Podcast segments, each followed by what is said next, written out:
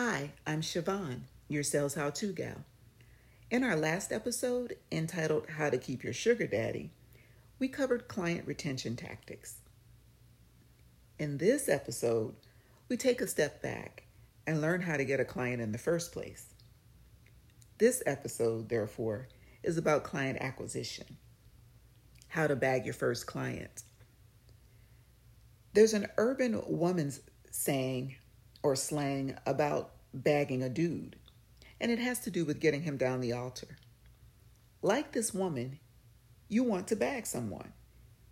You're aiming to take a prospect and win them over to becoming a paying client.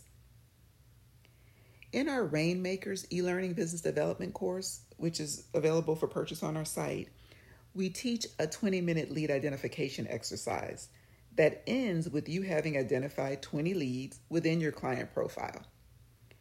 That exercise really does take 20 minutes, though. We're not going to do that here.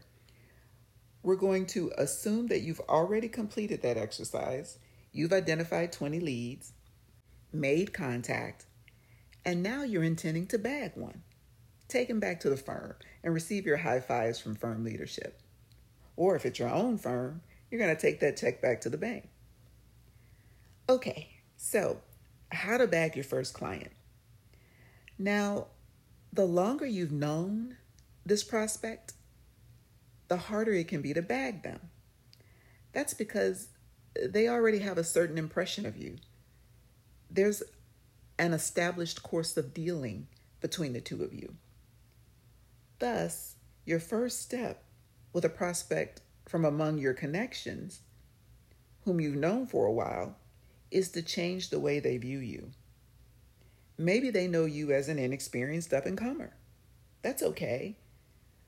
But you gradually need to start making them aware of what you've accomplished to change that that impression.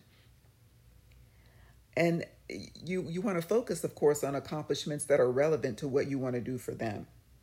So deals you've worked on, knowledge you've accumulated. Also, demonstrate confidence so that they can see themselves hiring you rather than your boss. Now, sometimes your connection will do the closing for you and offer you the work when you start planting these seeds. I mean, they know what you're doing. They know they know where this is headed and they are trying to decide how they're going to respond to this to this pitch you're starting to make. If they don't do the closing for you, then this reconditioning process that I've been describing should happen over the course of two or more separate interactions. It should be casual.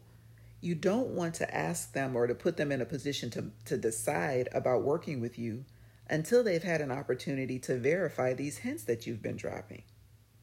If you force them to decide on the spot, the answer is probably going to be no because they don't think of you as someone who can handle their business yet. So they'll start telling you that they have someone else in, uh, on board already, or they have a partner who uh, wants to go with someone else. They'll start making excuses. So don't put them in that position. Just drop a couple of hints and then go about the rest of your planned interaction with them, whether it was lunch, talk about sports, whatever it is. Um, after you've dropped the hints, though, and given them an opportunity to verify what you've said, you can ask for a meeting to discuss their business and see whether you can add value.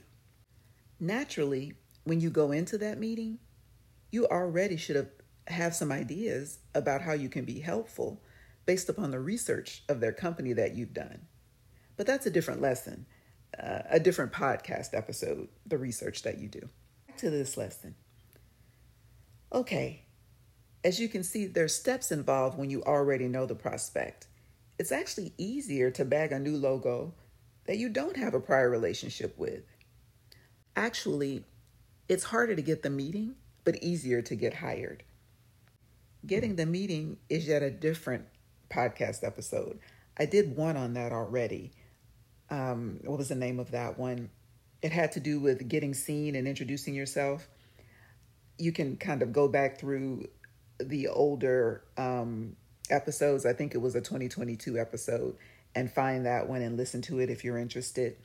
But in today's episode, the introduction has already been made, and they're going to research you to decide whether it's worth taking a meeting with you.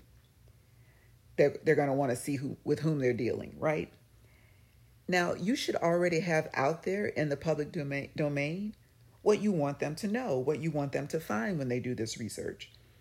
Articles you've written, talks you've given, cases you've second chaired and commented about on social media.